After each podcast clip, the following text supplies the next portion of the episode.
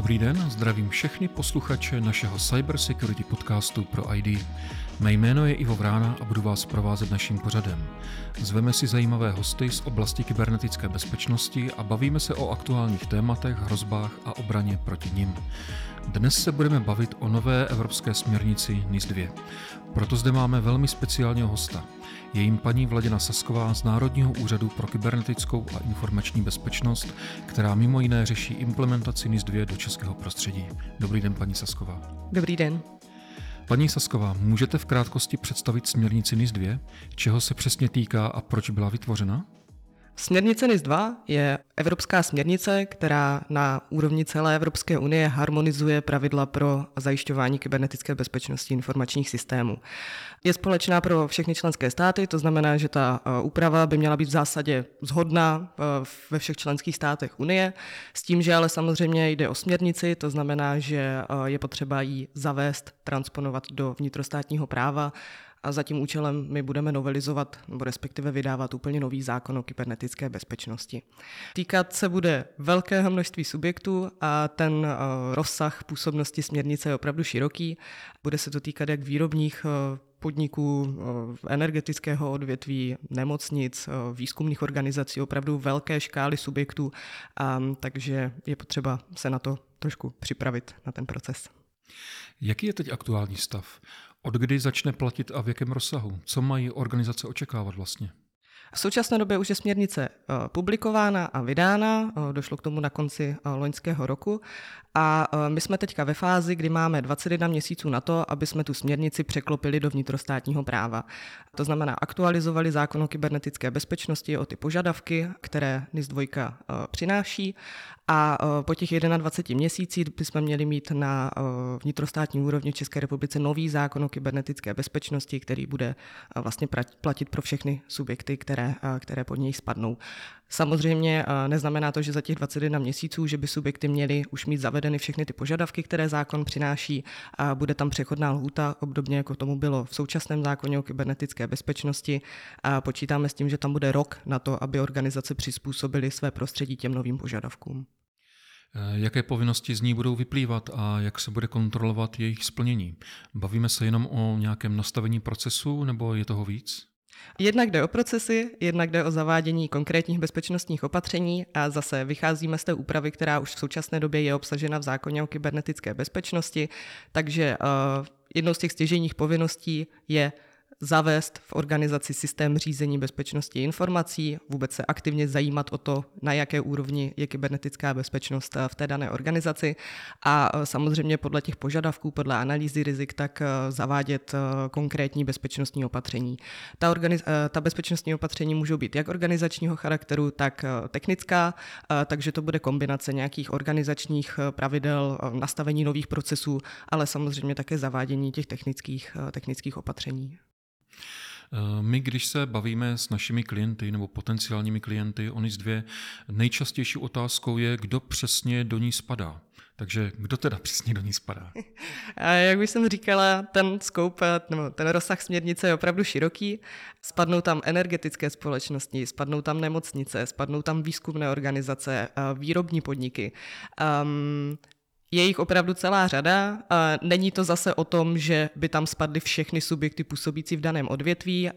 Tím základním kritériem pro určení toho, jestli tam subjekt spadne nebo ne, tak je velikost podniku. Takže velké a střední podniky principiálně tam spadnou, malé a mikropodniky ty mají zatím volno, ty zatím nebudou povinnými subjekty. Nicméně jsou tam samozřejmě výjimky. Ty výjimky jsou založené na nějakých národních požadavcích, na vlastně strategických jako strategickém zaměření státu a na tom, které subjekty jsou pro něho důležité z nějakého jako strategičtějšího charakteru. Takže i některé malé a mikropodniky tam spadnou právě pro tu svoji důležitost. Ale tím základním kritériem je velikost. A kolik takových organizací v Česku zhruba je? Vím, že se mluví třeba o čísle 6 tisíc. Je to, je to pravda? Nebo? Těch 6 tisíc je uh, poslední odhad, který máme, už se teda dostáváme trošku přes 6 tisíc, a nicméně bude to okolo 6-7 tisíc, a s tím, že zatím podle těch posledních propočtů, které máme, tak zhruba tisícovka subjektů by měla spadnout do uh, takzvaného režimu vyšších povinností, to znamená, že by měly plnit všechny požadavky, které budoucí zákon o kybernetické bezpečnosti uh, bude přinášet. A ten zbytek těch subjektů, nějakých 5-6 tisíc, pak bude spadat do zjednodušenějšího režimu, kdy těch povinností bude trochu méně. A položme tu otázku teďka ještě z druhé strany. Které organizace naopak do ní spadat nebudou? Co třeba školy nebo nějaké bezpečnostní sbory, orgány ministerstva a podobně? Co se týče škol konkrétně, tak tam počítáme s tím, že do regulace spadnou pouze vysoké školy, takže základní, střední, eh, co, cokoliv prostě od, vyšších, eh, od vysokých škol dolů, tak to do té regulace spadat nebude. Stejně tam nebudou spadat eh, malé obce, počítáme s tím, že regulovány budou pouze obce s rozšířenou působností, takže zbylé obce do té regulace zase spadat nebudou jak už jsem říkala, tím základním kritériem je velikost, takže většina mikro a malých podniků tak do té regulace taky zařazeny nebudou, ať už prostě působí v tom odvětví, které je regulované niskou nebo ne. A nicméně vzhledem k tomu záběru opravdu bude málo subjektů, které, které, do, do nového zákona spadat nebudou. Vy jste mluvila o nějakých dvou levelech, eh, řekněme, přísnosti nebo eh, způsobu dohledu na organizace. Mohla byste to trošku blíže vysvětlit? Ona i ta sama směrnice NIS 2 tak pracuje se dvěma kategoriemi subjektů. A takzvané essential entities a important entities. A ta směrnice počítá s tím, že essential entities jsou ty, které mají plnit to, tu plnou množinu povinností a uh, important entities jsou subjekty, které by měly mít trošku ulehčeno a těch povinností by mělo mít méně. Um, my jsme to takto promítli do návrhu nového zákona o kybernetické bezpečnosti. Um, používáme rozlišení uh, takzvaného režimu vyšších povinností a režimu nižších povinností. U toho režimu vyšších povinností tam uh, bude vlastně uh, plná palba povinností, uh, tak jak znáte zákon o kybernetické bezpečnosti dnes a jeho prováděcí vyhláškou kybernetické bezpečnosti, tak zhruba v tomhle rozsahu budou ty subjekty povinny plnit své povinnosti. Co se týče toho režimu nižších povinností, tak tam počítáme s tím, že těch povinností bude trochu méně a i ten režim kontroly se bude trochu lišit, protože tu kontrolu nebude vykonávat přímo NUKIP, ale budou ji vykonávat takzvaní inspektoři, de facto soukromé společnosti, soukromé osoby, které provedou v organizaci audit. Ten audit se pak zašle na úřad a ten pak podle toho, co v tom, co v tom výsledku toho auditu bude, tak bude pokračovat dál třeba k uložení nějakého nápravného opatření, případně pokuty, pokud opravdu půjde o nějaké flagrantní porušení zákona. Eh, jak je to vlastně s termíny? Mluvíte o přípravě nového zákona. Jak, jaký je ten výhled v čase, řekněme? My právě zítra, 25. tak plánujeme eh, zveřejnit na našich internetových stránkách vyloženě věnovaných směrnici NIS 2.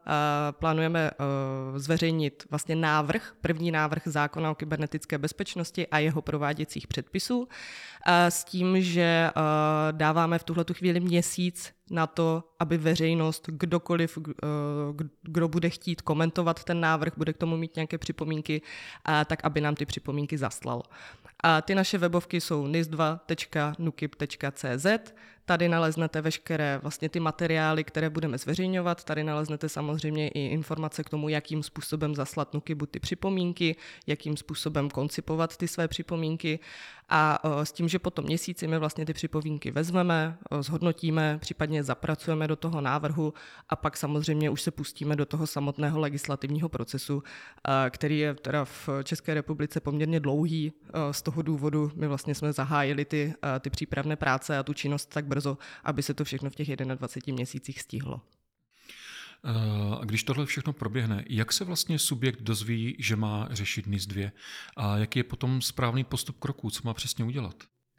Malinký problém, já nechci říct problém, ale specifikum té nové úpravy bude to, že NUKIP už nebude určovat povinné subjekty. To znamená, ne, nebude probíhat správní řízení, nebude NUKIP aktivně oslovovat jednotlivé subjekty a vést s nimi řízení a vlastně diskuze nad tím, jestli do regulace spadne nebo ne.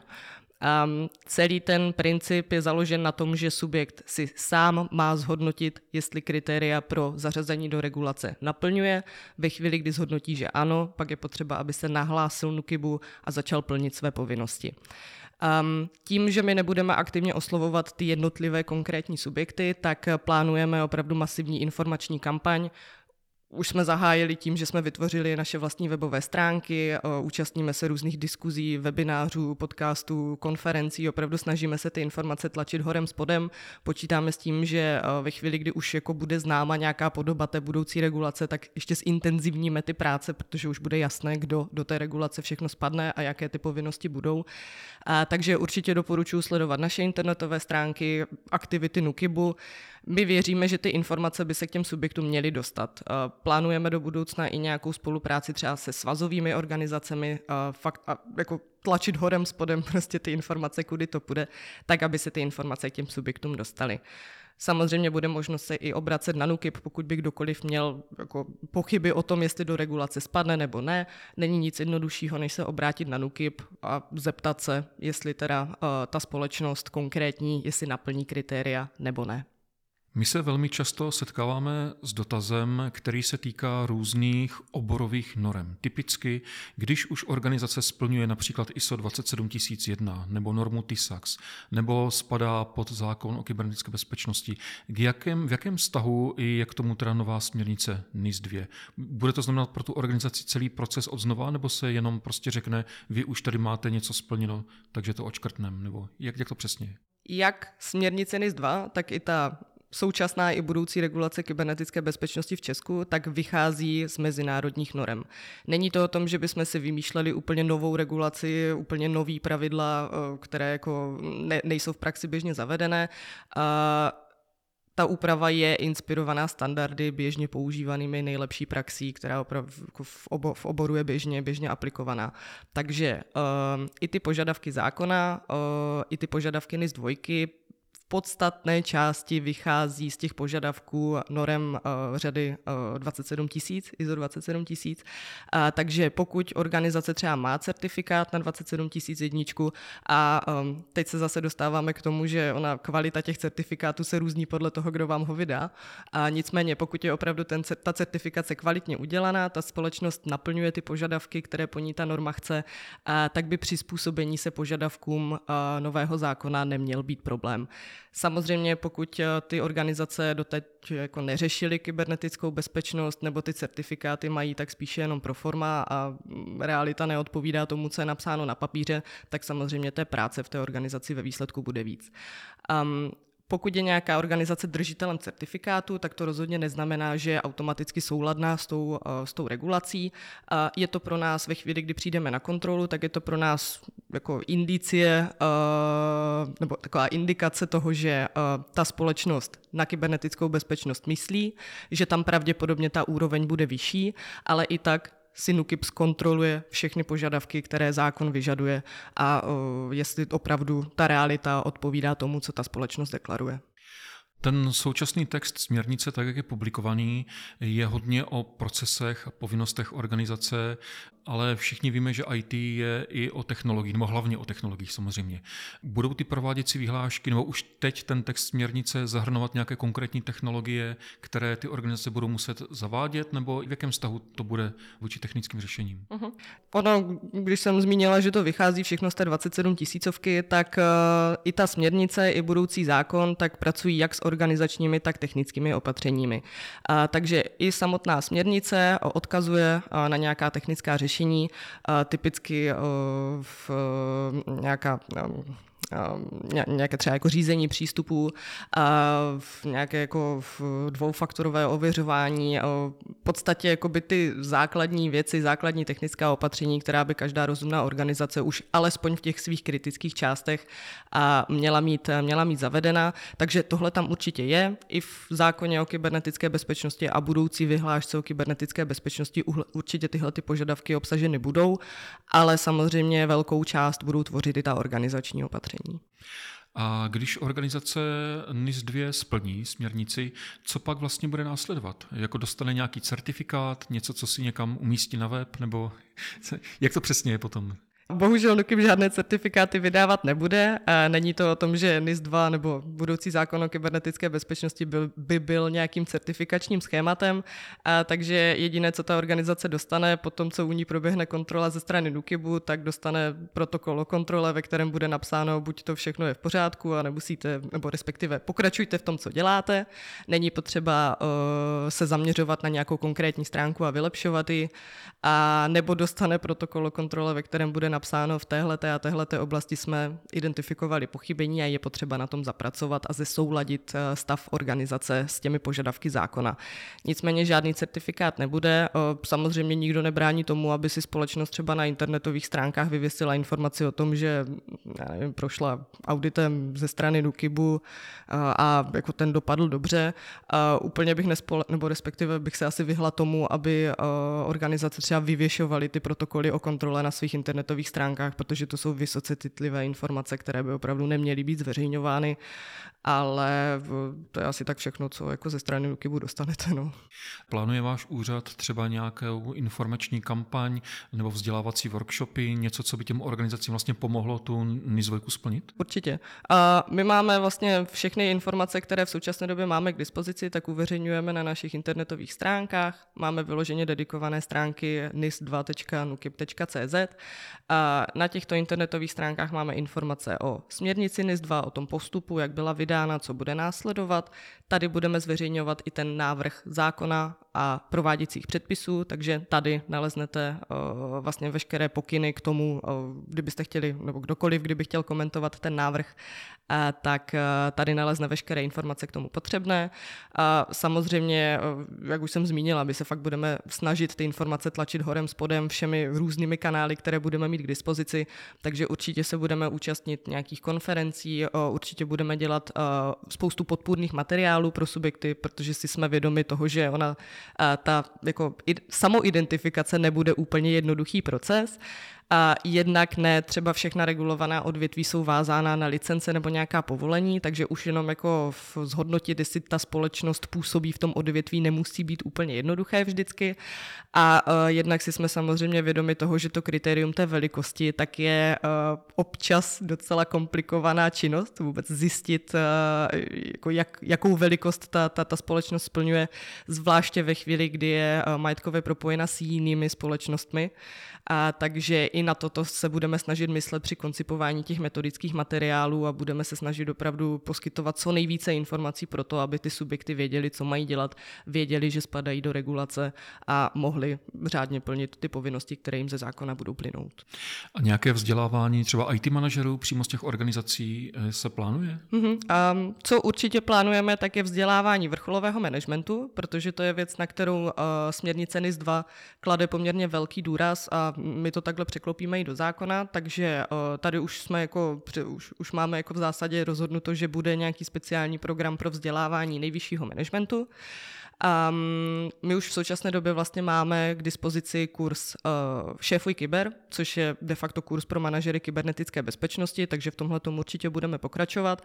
A samozřejmě pokud identifikujeme nějakou potřebu jako vzdělávacího programu pro konkrétní segment, uh, tak nemáme problém ve chvíli, kdy budou kapacity, uh, tak uh, na nějakém buď to spolupracovat s jinými organizacemi a nebo nějaký vytvořit vlastními silami.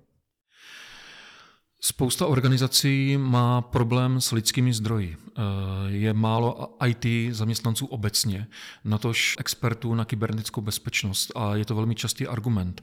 Co vlastně mají dělat v situaci, když reálně nemají nikoho, kdo by byl schopný tuto směrnici v jejich organizaci řešit? My jako tady tohohle problému, že je nedostatek jednak peněz, jednak eh, lidí, tak eh, my jsme si toho vědomi a i ta úprava eh, je vlastně koncipovaná tak, že není úplně nezbytné, aby každá organizace měla obsazeny jako všechny role svými vlastními, svými vlastními zaměstnanci. Už v současné době uh, je možné některé role nebo některé činnosti outsourcovat. Um, dost často se setkáváme s tím, že uh, společnosti, které jsou součástí nějakých jako větších skupin, tak sdílí role je třeba jeden centrální systém řízení bezpečnosti informací a tím pádem tam mají jednoho manažera kybernetické bezpečnosti, který mm, koordinuje ty činnosti napříč a napříč všemi, všemi společnostmi. Takže tohle je jedna z cest, jak se dají vlastně šetřit zdroje a jak se dá vlastně zajistit, aby, aby ty činnosti byly vykonávány osobami, které, které k tomu mají kvalifikaci. Ten outsourcing je druhá věc, zase není to nic, co by bylo zakázáno, takže pokud to dává smysl, pokud je ta společnost schopná vlastně předat té outsourcované roli veškeré informace nezbytné pro to, aby, ta, aby ty činnosti byly vykonávány v souladu s požadavky zákona, tak pak není problém outsourcovat. Um, další věcí je to, že my pro ten nižší režim, tak jsme se snažili co nejvíce okleštit uh, požadavky na vlastně zavádění systému řízení bezpečnosti informací v organizaci tak, aby tam jako opravdu probíhal nějaký kontinuální proces. Já nechci říct, že by tam neměl probíhat, ale ty požadavky jsou nižší, takže i ty požadavky na ty, na ty osoby, které budou muset zavádět ta bezpečnostní opatření a měnit ty procesy, tak budou samozřejmě nižší než v rámci toho vyššího režimu. Um, No, jako, jako je, to, je to problém. No. A my se snažíme třeba spolupracovat i s vysokými školami a na nějaké podpoře programů vzdělávacích, eh, aby nám vychovávali nové manažery kybernetické bezpečnosti nebo alespoň lidi, kteří mají povědomí o kybernetické bezpečnosti. Jako jde to pomalu, ale myslím si, že ta, ta, ta situace se zlepšuje. A I ty školy pochopily, že tady tohle je opravdu perspektivní obor hudba budoucnosti. I ty společnosti si myslím, že už eh, se snaží klást klást daleko větší důraz na vzdělávání těch svých klíčových zaměstnanců a vychovávat si ty vlastní, vlastní role.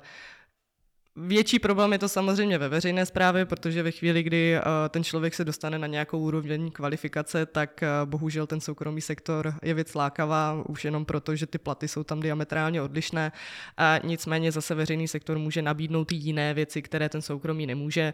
A my se s tím setkáváme dnes a denně na Nukibu, protože my potřebujeme spoustu bezpečnostních specialistů a ty peníze nejsou to hlavní, co můžeme našim zaměstnancům nabídnout. Eh, takže vždycky je to o tom, že ta státní zpráva se musí nalézt to, čím je zajímavá a na to vlastně utáhnout ty svoje zaměstnance.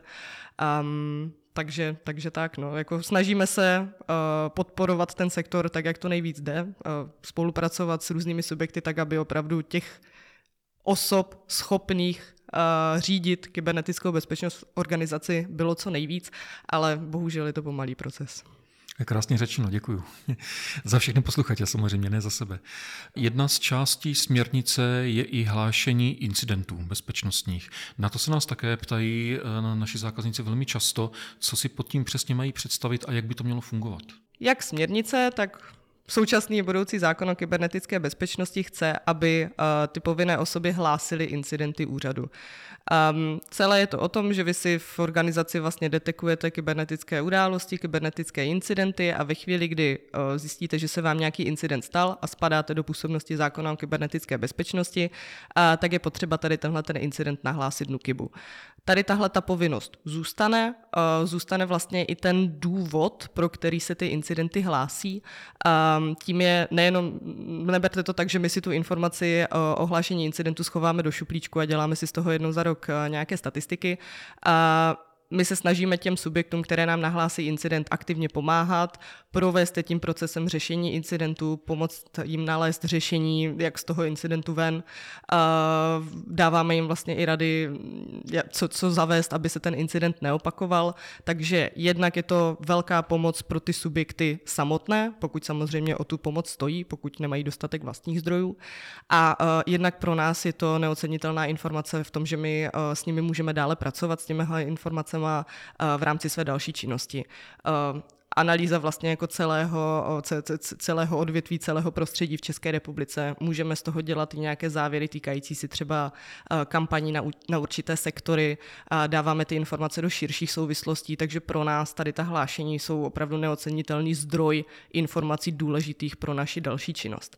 TANIS 2 si je toho vědoma, takže oproti původní směrnici, která jenom říkala, hele, zaříďte, aby subjekty hlásily incidenty bez dalšího, tak už i ta směrnice teďka říká, státe, máš poskytovat aktivní pomoc při řešení incidentu, pomáhej těm subjektům s tím, aby se ten incident neopakoval a zároveň tyhle ty informace používej při své další činnosti, při nějakých strategických analýzách a dalších opatřeních, která budeš zavádět. Předpokládám, že potom bude někde exaktně vysvětleno, co je teda už incident a co ještě není incident. Bude to tak? Určitě. Jednak to bude specifikováno v té platné regulaci v zákoně o kybernetické bezpečnosti, ve vyhlášce o kybernetické bezpečnosti a samozřejmě i na internetových stránkách budeme mít nějaké metodické materiály k tomu, jak rozpoznat, jestli už jde o incident, který je potřeba hlásit nebo ne. Poslední téma, o kterém jsme se ještě nebavili, jsou sankce. Je to přece jenom nějaký zákon, který vyžaduje plnění. Co když jej někdo nesplní nebo nebude chtít splnit, jak to teda přesně bude? Samozřejmě pořád je to zákon, pořád je to regulace a ve chvíli, kdy subjekt poruší své povinnosti, tak má následovat sankce. Um, NIS 2 přináší poměrně dramatické zvýšení maximálních pokut, které je možné uložit za porušení povinností v oblasti kybernetické bezpečnosti.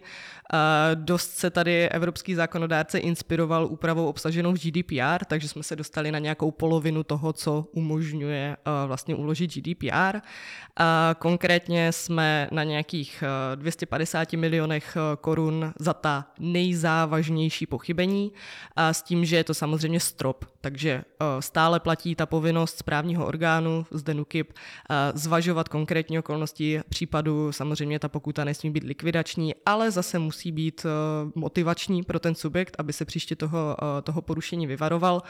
A takže není to o tom, že ve chvíli, kdy porušíte nějaký, ně, nějaké požadavky, tak automaticky dostanete pokutu 250 milionů, ale je dobré počítat s tím, že pokud opravdu společnosti budou uh, ignorovat své povinnosti, nebudou zavádět bezpečnostní opatření, budou opravdu kašlat na kybernetickou bezpečnost v organizaci, tak uh, NUKIP má možnost uložit opravdu citelnou pokutu. Dobře, já vám moc, moc děkuji za skvělý rozhovor a mám klasickou závěrečnou otázku. Kdybyste měla něco poradit organizaci, která má NIS 2 splnit, co by to přesně bylo? Na co by si měla dát pozor nebo co by měla udělat? No, v současné době já bych si dala pozor na takové nabídky zavádění směrnice NIS 2 v organizaci, eh, vlastně nějaké auditování toho, jestli eh, organizace splňuje požadavky NIS 2 a tak podobně. My se s tím setkáváme častěji a častěji. Uh, ona se tady trošku okolo NIS dvojky strhla taková vlna, jako byla okolo GDPR, to znamená, že se všichni vyděsili předem a uh, všichni začali uh, nabízet teďka služby, které jsou úplně nesmyslné.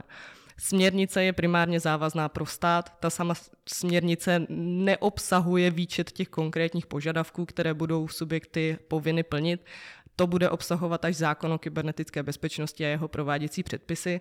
Takže já bych teďka hlavně doporučila všem eh, organizacím potenciálně spadajícím do působnosti NIS 2 a zákona o kybernetické bezpečnosti, aby nepanikařili, aby nekupovali první službu, kterou jim někdo nabídne, a zamysleli se nad tím, eh, jak to prostředí jejich organizace vypadá, klidně si udělali nějaký základní audit kybernetické bezpečnosti, v jakém stavu ta organizace je, uh, i třeba v kontextu uh, eh, 27 tisíc jedničky, fakt nějaký jako základní systém řízení bezpečnosti informací. Určitě je dobré být připraven, až uh, ten nový zákon nabide platnosti a vědět, co v té orga- organizaci mám, ale uh, určitě bych teďka nekupovala nějaký služby týkající se NIS dvojky, protože je to v zásadě zbytečné. Dobře. Eh, paní Sasková, já vám ještě jednou moc děkuji za skvělý rozhovor a doufám, že se zase brzy uvidíme. Já moc děkuji za příležitost, mějte se hezky. A to bylo dnes vše. Pokud vás téma NIS 2 zajímá, navštivte web Nukibu nebo některý z našich webů. Poslouchejte nás dál a odebírejte náš kanál na Spotify, iTunes, Google Play nebo You Radio Talk. Loučí se s vámi Ivo Vrána.